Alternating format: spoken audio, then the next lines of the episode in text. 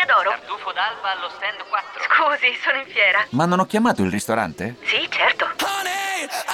Con Team Ufficio ovunque sei, non perdi neanche una telefonata di lavoro. Rispondi al fisso direttamente dal tuo smartphone e decidi tu quando essere raggiungibile ovunque, in modo semplice e smart. Vai nei negozi Team su teambusiness.it. L'interista, l'interista. Ladies and gentlemen. Ladies and gentlemen. L'interista. Rieccoci qua, ben trovati l'appuntamento con eh, l'interista su Radio Nerazzurra, Lapo De Carlo e con me c'è Luca Chiarini dell'interista. Ciao Luca, ben trovato. Buongiorno, buongiorno, ciao Lapo. Buongiorno a te, ben eh, ritrovato. Allora, Luca, eh, tante cose qui. Andiamo a parlare con te di aspetti tecnici anche legati al mercato, perché ci sono, innanzitutto ci sono dei giocatori che rimangono, che vengono confermati.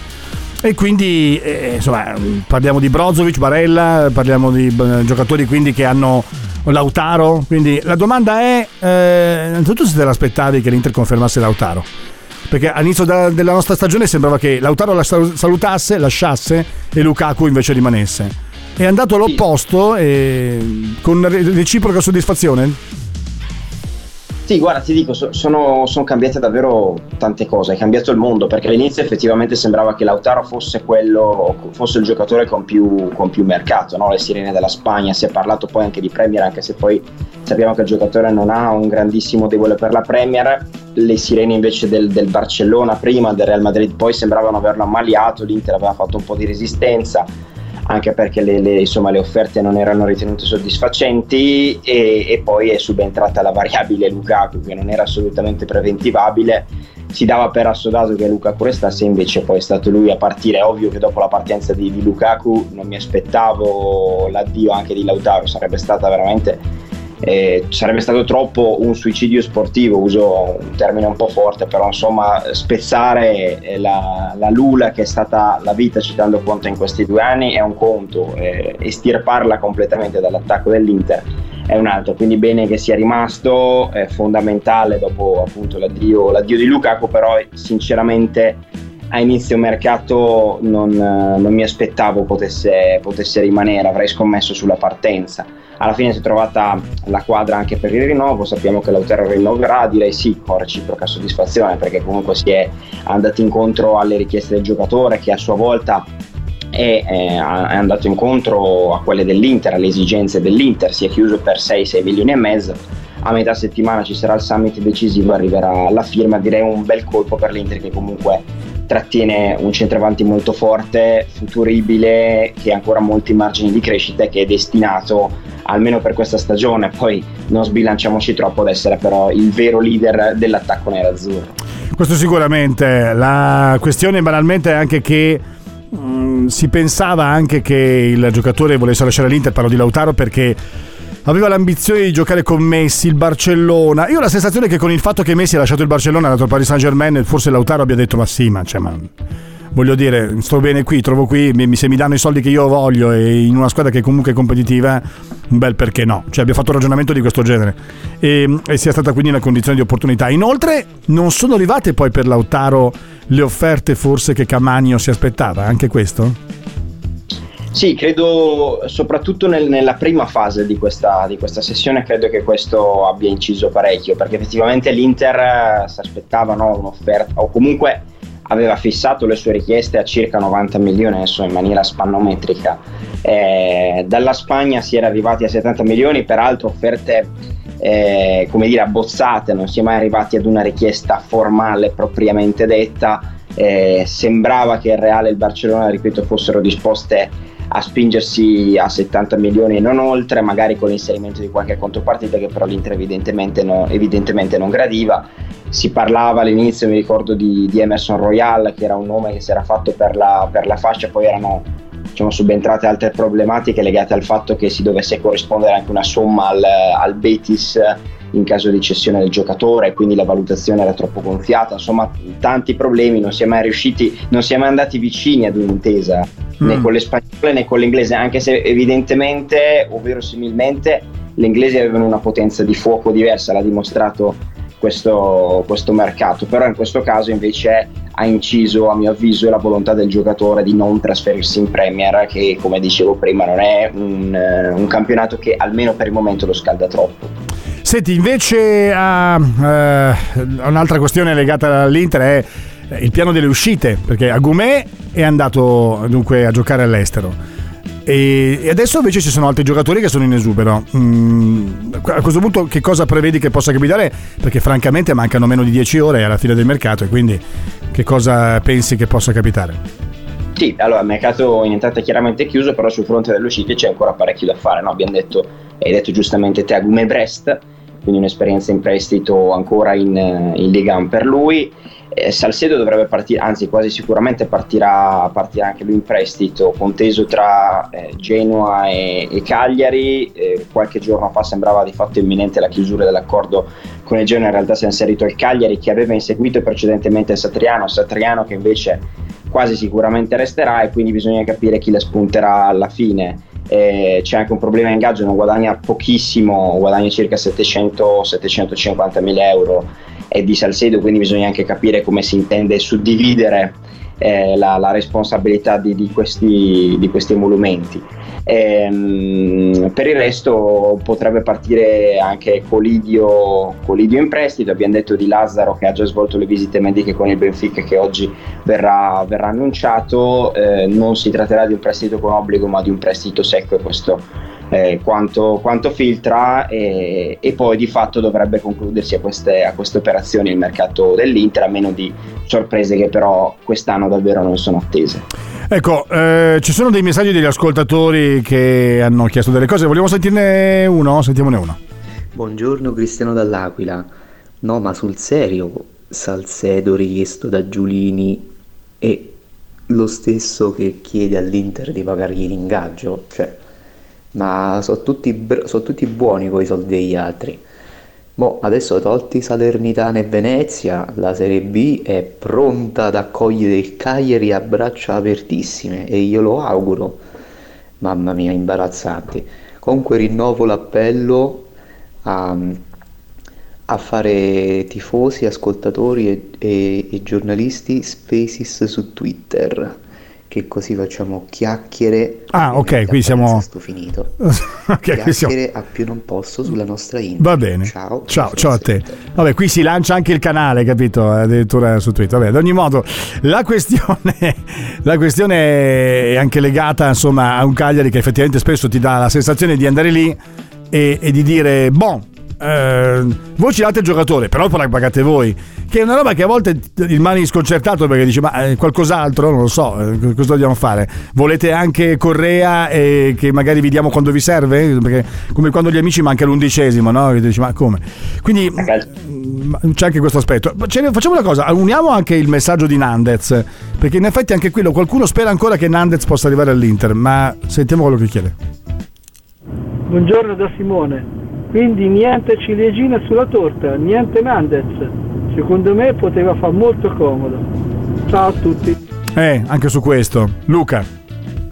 Sì, sono d'accordo sul fatto che potesse tornare molto utile no? una mezzala che in grado anche di, di essere adattata eventualmente al ruolo di, di quinto di centrocampo, però di fatto l'Inter una volta incassata quella macro, macro somma dalla cessione di Lukaku ha deciso giustamente di virare su altri, su altri obiettivi considerati prioritari si stava andando su Nandez in prestito con diritto di riscatto, una, un'operazione anche molto arzigogolata per far quadrare i conti, per eh, non, diciamo, non andare oltre quelle che erano le limitatissime possibilità economiche di quel momento. Invece l'Inter ha deciso di andare su Dumfries, che invece è un giocatore più pronto e più adatto al ruolo, al ruolo, di esterno, non aveva nei giorni scorsi completamente abbandonato la pista Nandez, ma eh, che si sarebbe potuta concretizzare o comunque l'Inter avrebbe potuto fare un tentativo soltanto caso di, nel caso in cui avesse concretizzato prima una partenza a centrocampo. L'ha concretizzata a Gumè, ma si tratta di un prestito secco, quindi non incasserà nulla l'Inter, dunque non ha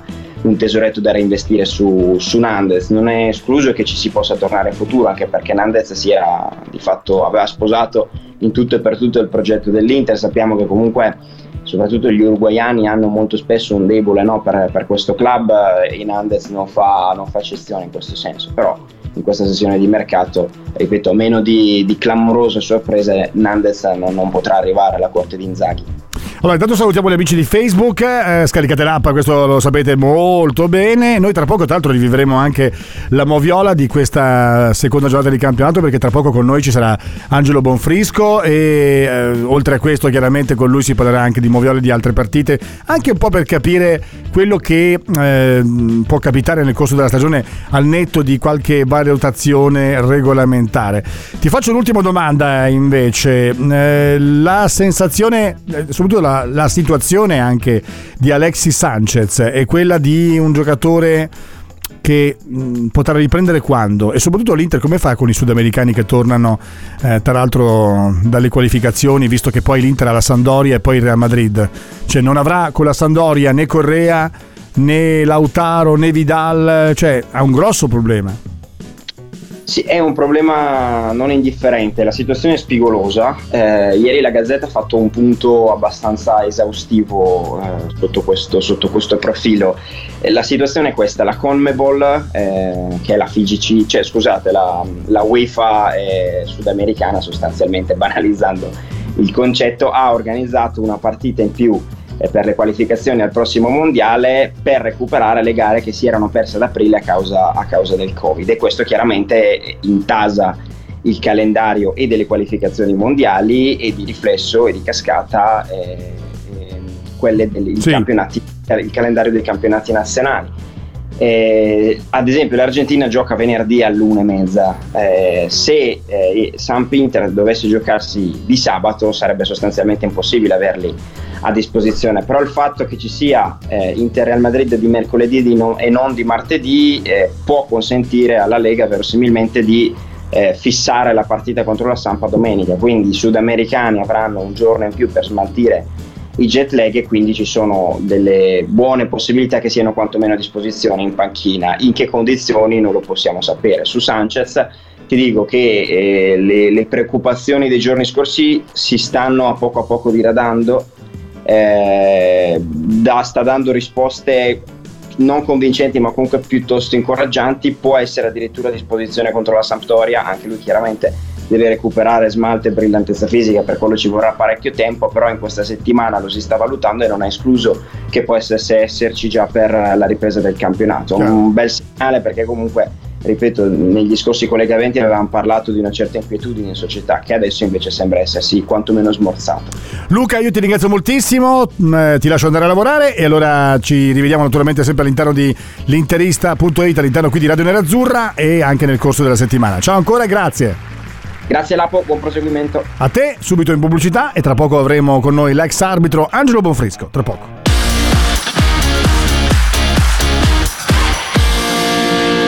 L'interista. Radio Nerazzurra con voi e con eh, naturalmente anche la possibilità di andare a parlare con i nostri ospiti a partire dal mitico Angelo Bonfrisco. Ciao Angelo, ben trovato. Ciao, ciao Matti, mitico direttore. Eccolo ciao, là. Pappu, buona giornata. L'ho fatto apposta per farmi dire mitico anche io, così almeno c'è l'unico modo. Esatto.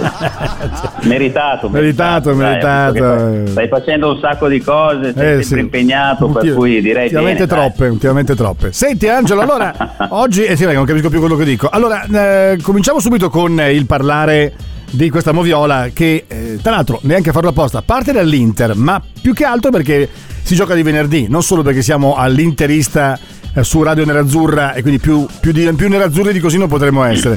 Ma in ordine di tempo, insomma, Verona Inter è stata la gara che ha portato all'episodio, al primo episodio un po' controverso che ci fa ritornare a un discorso che avevamo fatto io e te la settimana scorsa quando si parlava anche di utilizzo del VAR. Negli ultimi anni, poi andiamo nello specifico, ma negli ultimi anni è successo, almeno questo l'ho notato io, parte il campionato e gli arbitri invece di affidarsi al VAR decidono loro scientemente. Poi piano piano c'è la mediazione e nel corso della stagione l'arbitro ricorre un po' più soventemente al VAR. Ora, io non ho ben capito, ma l'ho visto con la Juventus, l'ho visto con l'Inter, l'ho visto in alcune occasioni di altre partite che vengono seguite di meno.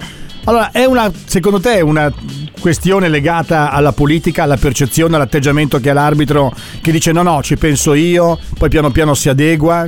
Qual è la tua indicazione? Allora, eh, Eh, dunque, è, cor- è tutto corretto quello che dici, è un po' la storia di questi ultimi anni, mh, da quando è partito il VAR. Eh, cosa dobbiamo dire? Dobbiamo dire che è uno strumento nuovo anche per gli arbitri, che hanno avuto direttive e, e piccole sterzate, chiamiamole, per trovare poi quella che è la, la, la la, la, la, regolazione giusta riferita al protocollo. Ora, quale sarà la scommessa di quest'anno? E, e, tu hai già visto che nelle prime due giornate abbiamo già avuto dei segnali e adesso poi magari andremo anche nel particolare. La scommessa sarà è, è tracciare una linea guida e mantenerla fino alla fine. Questo, mm. questo deve essere l'obiettivo degli arbitri, partendo da un concetto molto preciso dove eh, con il nuovo disegnatore Rocchi, sappiamo tutti che, che, è cambiato, non è più Rizzoli, è cambiato anche il presidente dell'AIA e quindi ci sono delle linee, delle persone nuove. Che attenzione, non vuol dire che è cambiato il protocollo, ma è, è cambiata l'interpretazione del protocollo e le modalità con cui applicare l'arbitraggio del campo in sintonia col protocollo. Cosa sì. voglio dire? È stato detto agli arbitri, voi dovete pensare ad arbitrare, indipendentemente dal, dall'aiuto e dal mezzo elettronico. Il mezzo elettronico interverrà solamente quando ci sarà un chiaro ed evidente errore.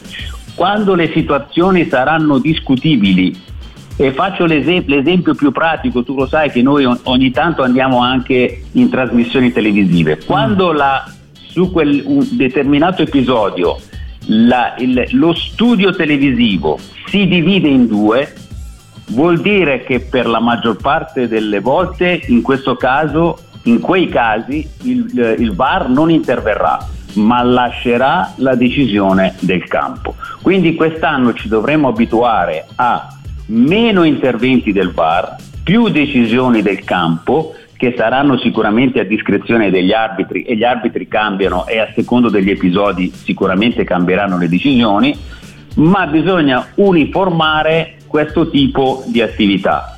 Questo te lo dico subito, porterà sicuramente alle solite discussioni, ci saranno sempre e le avremo per tutto l'anno, però quantomeno nella metodologia dovremmo avere una sorta di uniformità che dovrebbe essere sempre più forte con il cammino delle giornate. Avremo poi la, la fortuna di monitorare, visto che comunque seguiamo le partite domenicalmente. Ora torno un passo indietro.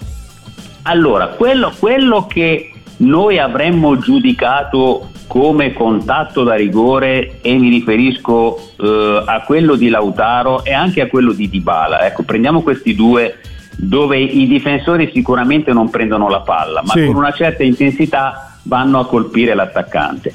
Quello che prima probabilmente in, in maniera abbastanza sintetica veniva tradotto come due calci di rigore, ora e, e, tu l'hai visto in diretta, il VAR non interviene nel momento in cui l'arbitro di campo ha deciso che quel tipo di contatto è più vicino a un contratto di gioco ma che non merita quella che viene chiamata la massima punizione del tiro di rigore. Quindi noi dovremmo abituarci un po' a, a queste situazioni. Questo perché perché il calcio, ma attenzione in sintonia anche con gli altri campionati, perché di recente Rocchi ha avuto una riunione anche con tutti i gestori di tutti gli altri campionati, quindi sono tutti in sintonia, quindi lo vedremo anche nella Champions League, l'abbiamo già visto nell'Europeo, lo vedremo anche negli altri campionati. E questo è importante, avere, avere uniformità anche quando si va a giocare le coppe. E l'intervento del VAR sarà limitato, limitato a quel chiaro e evidente errore. Quindi si lascerà all'interpretazione, alla valutazione di campo dove dal campo a secondo la posizione che hai, a secondo del tipo di intervento eh, che ci sarà, eh, sarà l'arbitro a decidere se dare o non dare rigore. Ecco, però, eh, ehm, perdonami, eh, posto che tanto scusami, sì. c'è una notizia che eh, dobbiamo dare perché riguarda la morte di Morini eh, morto a 77 ah. anni, Francesco Morini, ex ah, giocatore del Sampdoria, Juventus. eh, ex dirigente sportivo, Morgan veniva chiamato eh, insomma, per la sua Ma lui eh, è- abilità. era anche opinionista di, di, di Tele Lombardia, se non sbaglio, per un po' di È qualche stato anno fa. qualche tempo fa, sì, qualche anno fa, prima che arrivassi io e che arrivassi anche tu, mi sa. Eh, Sì, sì, sì, sì, assolutamente. infatti, vabbè. La notizia è arrivata adesso. Condoglianze alla famiglia, veramente. Eh sì. Sono sempre cose spiacevoli. Decisamente sì. Eh, detto questo, tor- torno velocemente invece al discorso del, Al però, de- del- al però. al però. Io, allora, Lautaro che viene ostacolato nell'area dal giocatore del Verona. A un certo punto l'arbitro non è che ha detto non è rigore, punto e stop, ha proprio dialogato con la, col VAR, cioè il gioco si è fermato. Quindi il VAR ha avuto la possibilità di dire ascolta, vai a vedere. Cioè non è che non, ha- non è ricorso al VAR, questo che mi ha stupito, dico ma come? Eh, Si ferma il gioco, eh, il- Pronto? Osteria d'oro? Tartufo d'alba allo stand 4. Scusi, sono in fiera. Ma non ho chiamato il ristorante? Sì, certo. Con Team Ufficio ovunque sei, non perdi neanche una telefonata di lavoro. Rispondi al fisso direttamente dal tuo smartphone e decidi tu quando essere raggiungibile ovunque, in modo semplice e smart. Vai nei negozi Team su teambusiness.it. I temi più caldi dell'economia e dei mercati finanziari li puoi ascoltare ovunque tu sia con il podcast La notizia del giorno. Direttamente dalla redazione di Wall Street Italia, dal lunedì al venerdì, un approfondimento quotidiano per conoscere e comprendere meglio lo scenario economico italiano ed internazionale. Cerca e ascolta La notizia del giorno su Spotify e sulle principali piattaforme podcast. l'arbitro a un certo punto sta sentendo, infatti diceva ai giocatori tranquilli, sto sentendo, si capisce quando un arbitro sta dialogando con il VAR e il VAR non gli dice di andare a rivedere. Quindi il VAR poteva andare a dargli, a dargli la possibilità di dire dai un'occhiata tu, perché ci sembra un po', quantomeno un po' sospetto. Ecco, solo questo mi Sì, piace un po'. Sì, Sì, eh, aggiungo al tuo però un altro però. Ehm, io in quel caso specifico ho avuto la sensazione che l'arbitro eh, stesse cercando con lo sguardo quel contatto e che probabilmente non è riuscito a metterlo a fuoco. Ecco, allora io dico, in questo caso, nel momento in cui c'è il dialogo, e chiaramente io non conosco il contenuto, se non hai la certezza, se non hai visto bene, se sei coperto da un giocatore, allora varrebbe la pena di andare a rivedere. Varra, varrebbe, certamente. L'hai fatto apposta. Eh, esatto, esatto. Dice- Quindi VAR ebbe Sì. proprio eh, ecco e qui si entra nei casi specifici perché ogni volta vedrai che ci sarà una discussione aperta una valutazione aperta però quello che volevo sottolineare all'inizio è capire qual è la linea guida la linea guida che è anche il nome di un arbitro, è proprio, è proprio quella che, che abbiamo raccontato prima. Poi nello specifico sicuramente ogni volta ci sarà da valutare cosa ha visto l'arbitro, la posizione dell'arbitro, l'entità di quel, di quel contatto, però dobbiamo sapere a priori che nel momento in cui c'è un margine per supportare la decisione del campo, il VAR non interverrà. Quindi vedremo meno interventi, soprattutto per quanto riguarda i contatti. La stessa cosa succederà per i tocchi di braccio, quindi per i tocchi di mano, perché noi siamo stati campioni del mondo eh, l'anno scorso, due anni fa, per quanto riguarda la concessione di rigori per tocchi di mano, perché ormai un braccio leggermente largo che veniva colpito dal pallone veniva quasi sistematicamente punito con un calcio di rigore. Anche questo quest'anno non sarà più così.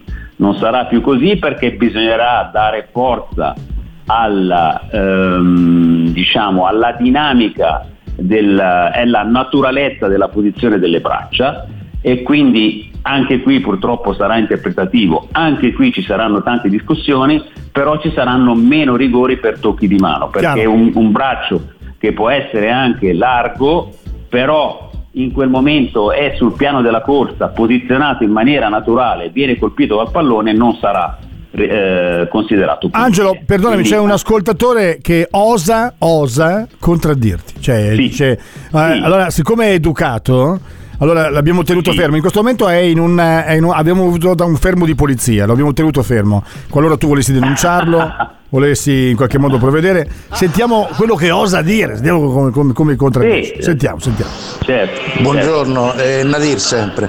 Sto sentendo quello che sta dicendo l'ex arbitro, eccetera.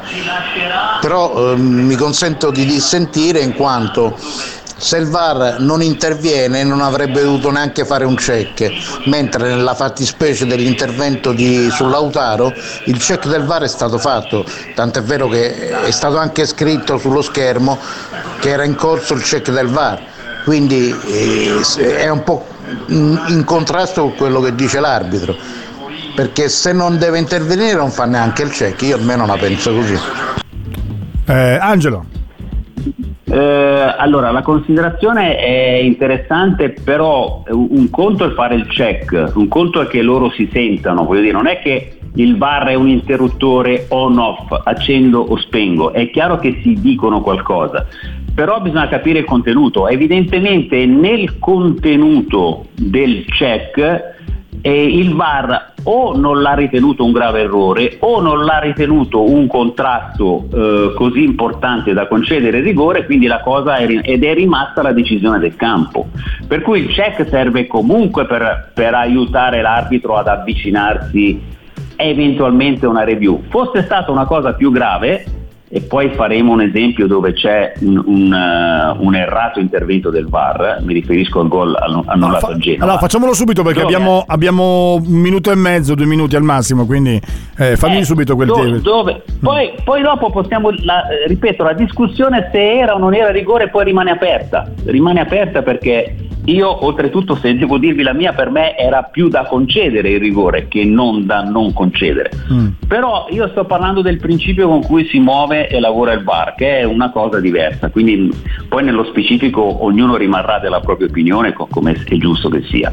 Invece tornando al, all'errato intervento del VAR, allora, a parte che secondo me quell'intervento del portiere è più responsabilità sua e l'attaccante del Genova non può, non può sparire, quindi secondo me non c'è nessun fallo in situazione d'attacco. Però lì cosa vediamo? Vediamo che l'arbitro decide da campo una, situazio- una situazione che può essere anche discutibile, quindi per il principio enunciato il VAR non doveva assolutamente intervenire, ma soprattutto intervenendo ha portato non solo eh, qui al check, ma a una review dove Di Bello è andato a rivedersi l'episodio e rallentando l'episodio è rimasto ingannato da, un- da una sorta di movimento che poi eh, non è e quindi eh, è stato portato all'errore. Ha annullato un gol che secondo me era, era regolare. Chiaro, chiarissimo. Quindi attenzione a non, a non cadere in questa contraddizione, se no perdiamo poi di vista la linea guida e perdiamo un po' di, di- di uniformità che è l'obiettivo fondamentale degli arbitri quest'anno. Parole e musica di Angelo Bonfrisco e ovviamente con il tanto di contraddittorio rivuto- avuto oggi e questo ci piace tantissimo, perciò Angelo ci risentiamo molto presto, la prossima settimana non lo so, due settimane sicuramente sì, tu passa un, eh, una buona settimana. Ciao, prestissimo Angelo! Gra- grazie a te e a tutti gli ascoltatori, a presto, un abbraccio. Grazie ancora, noi andiamo in pubblicità e torniamo di nuovo con voi con l'ultimo blocco dell'Interista.it con Andrea Zoccolan.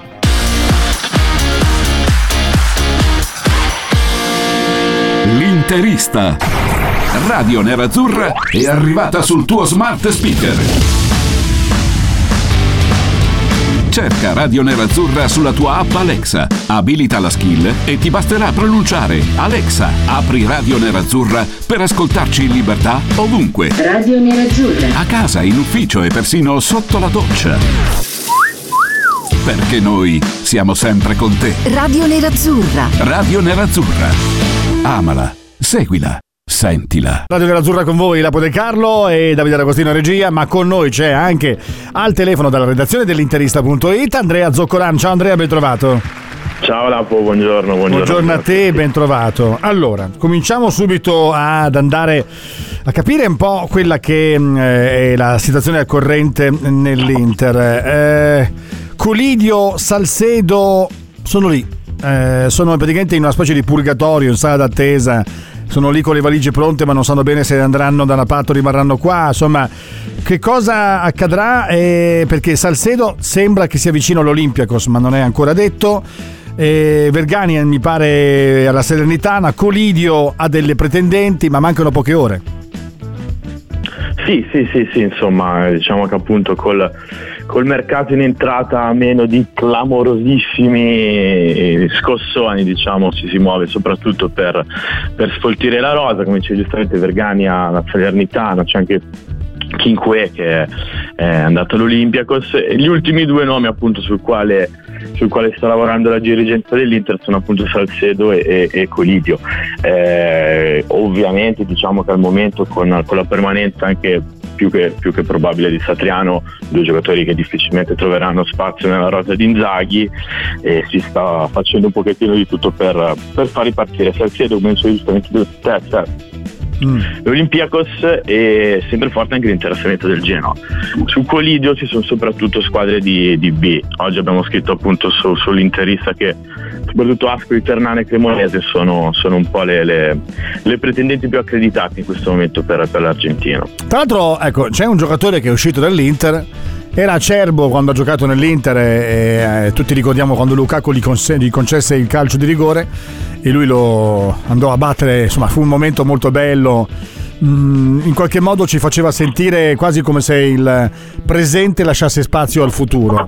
Il futuro poi non è andato così bene, ma insomma parliamo di Esposito che nel Basilea sta facendo vedere delle cose importanti, l'Inter lo tiene monitorato per il futuro, è l'ultima notizia che troviamo nella homepage dell'interista.it.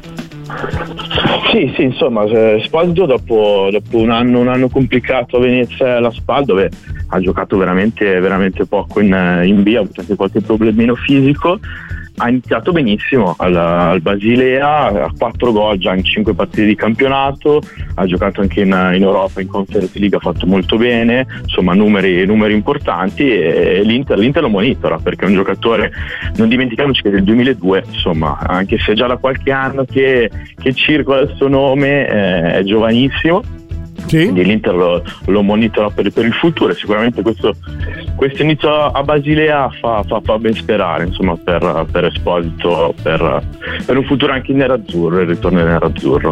Allora, l'altra questione è legata a Lautaro Martinez perché Lautaro sta per eh, rinnovare a 6 milioni, 6 milioni e mezzo all'anno e diventerà il giocatore più pagato in Italia. Quindi possiamo dire che sia Lautaro oggi il giocatore più importante che c'è nel nostro paese?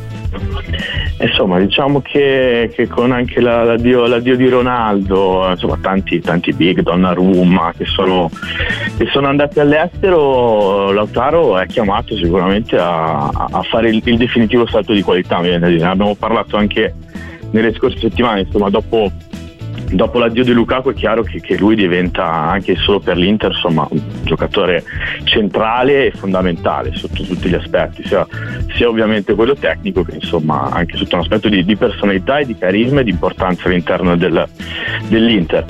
Eh, cifra economica importante, insomma, eh, è, un attestato di stima, un attestato di, di, di mm. da parte della dirigenza dell'Inter, quindi ad oggi mi sento di dire che, che, che, può diventarlo, ad oggi forse ancora non lo è, però insomma può diventarlo e quest'anno sarà, sarà fondamentale per lui, senza, senza dubbio, per la, sua, per la, sua, carriera, insomma anche per la, per la storia dell'Inter, perché diciamo che se Lautaro fa quel, quel, passettino in più, quello step in più che dicevo prima, insomma ci si può togliere delle soddisfazioni.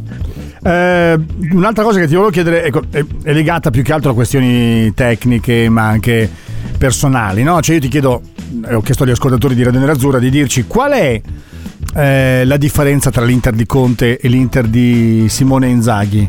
Cioè ci sono delle differenze quali sono oggi? Quali quelle che noti di più? È una bella, una bella domanda. Eh. allora, insomma. Non pensare mica quindi venire all'interno dell'interista.it così a fare. Diciamo, ragazzi, vado a rispondere a tutte le domande e poi vengo subito. No, no, adesso mi dai un po' di. Eh no, scusa. Allora, sicuramente c'era, c'era, grande curiosità, insomma, perché si è parlato tanto di continuità, no? è una parola stata molto utilizzata, anche, anche Simone Inzaghi nella, nella, conferenza di presentazione ha parlato di continuità, era chiaro insomma, che eh, se andava a prendere una, un allenatore che avesse lo, lo stesso modulo, comunque la stessa impronta di gioco, una squadra molto corta che, che pressa alto, che ha della, nella ripartenza insomma una, una, cifra stilistica importante. Quindi queste sono un po' le, le, le, le cose che, che, accomunano i due, i due allenatori, il loro modo di giocare. Però insomma in 180 minuti di campionato abbiamo visto che l'Inter è una squadra diversa rispetto a quella dell'anno scorso sotto tanti aspetti.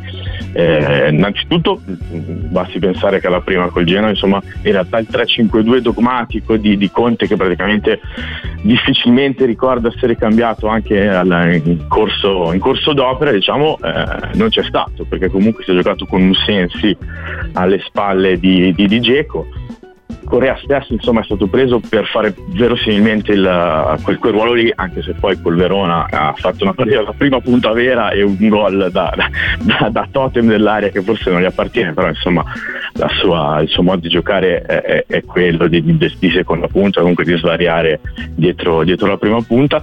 E, e sembra un'Inter meno, meno, dogmatica, mi viene da utilizzare questo, questo, termine, con i giocatori un po' più liberi di, di spaziale, magari eh, non ci sono gli, gli, schemi o comunque le, le, modalità con cui l'Inter di Conte si, si, si affacciava alla partita.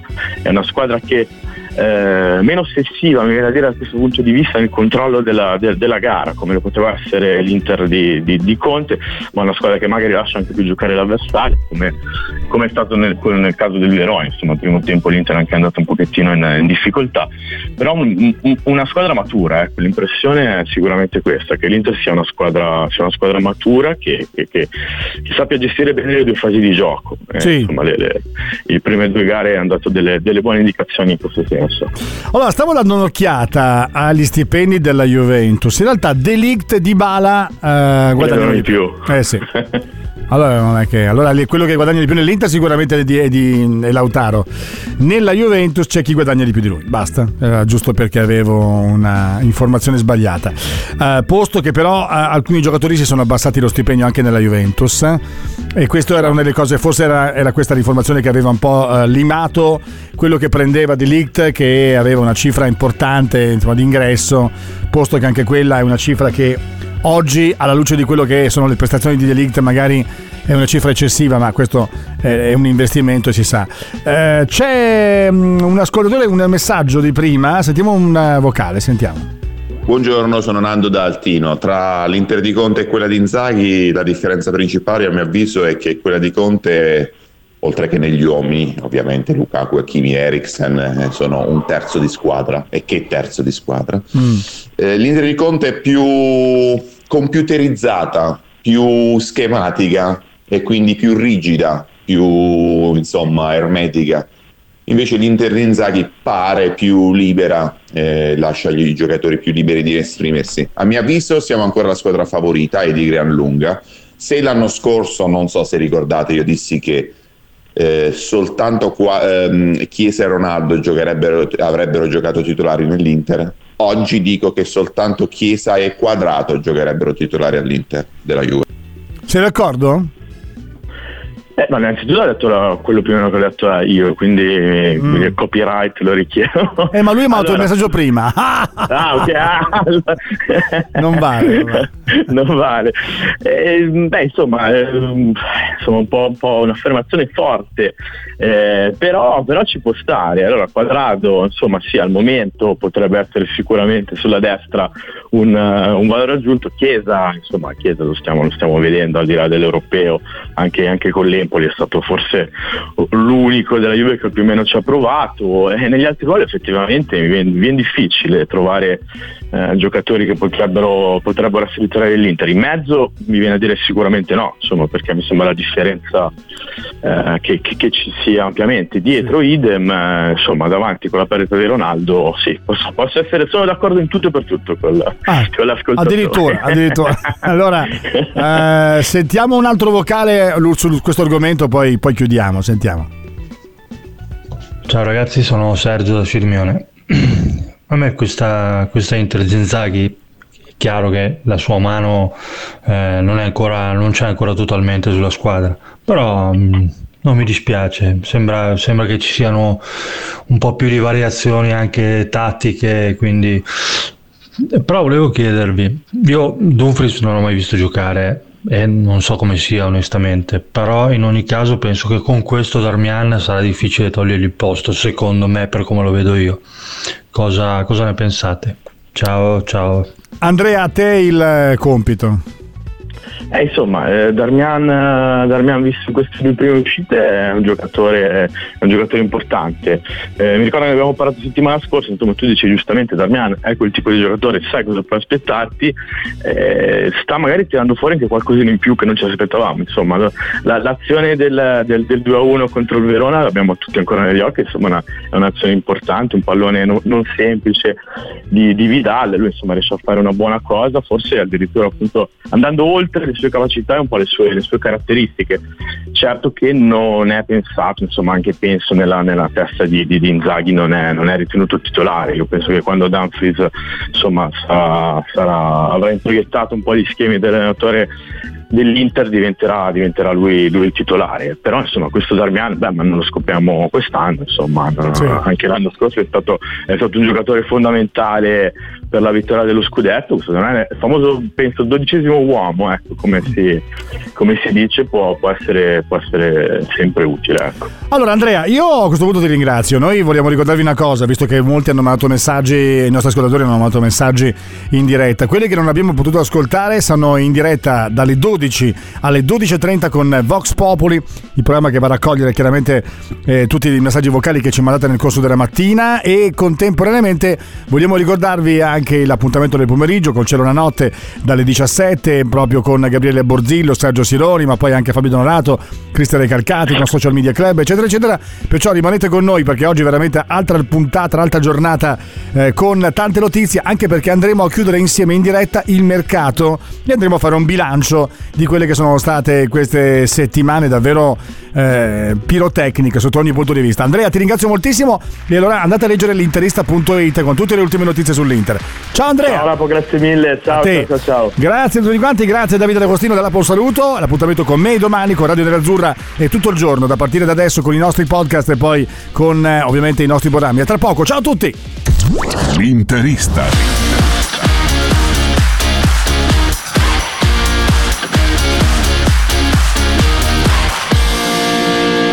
L'interista. Osteria d'oro? Tartufo d'alba allo stand 4. Scusi, sono in fiera. Ma non ho chiamato il ristorante? Sì, certo. Con Team Ufficio ovunque sei, non perdi neanche una telefonata di lavoro. Rispondi al fisso direttamente dal tuo smartphone e decidi tu quando essere raggiungibile ovunque, in modo semplice e smart. Vai nei negozi Team su teambusiness.it. I temi più caldi dell'economia e dei mercati finanziari li puoi ascoltare ovunque tu sia con il podcast La notizia del giorno. Direttamente dalla redazione di Wall Street Italia, dal lunedì al venerdì, un approfondimento quotidiano per conoscere e comprendere meglio lo scenario economico italiano ed internazionale. Cerca e ascolta La notizia del giorno su Spotify e sulle principali piattaforme podcast.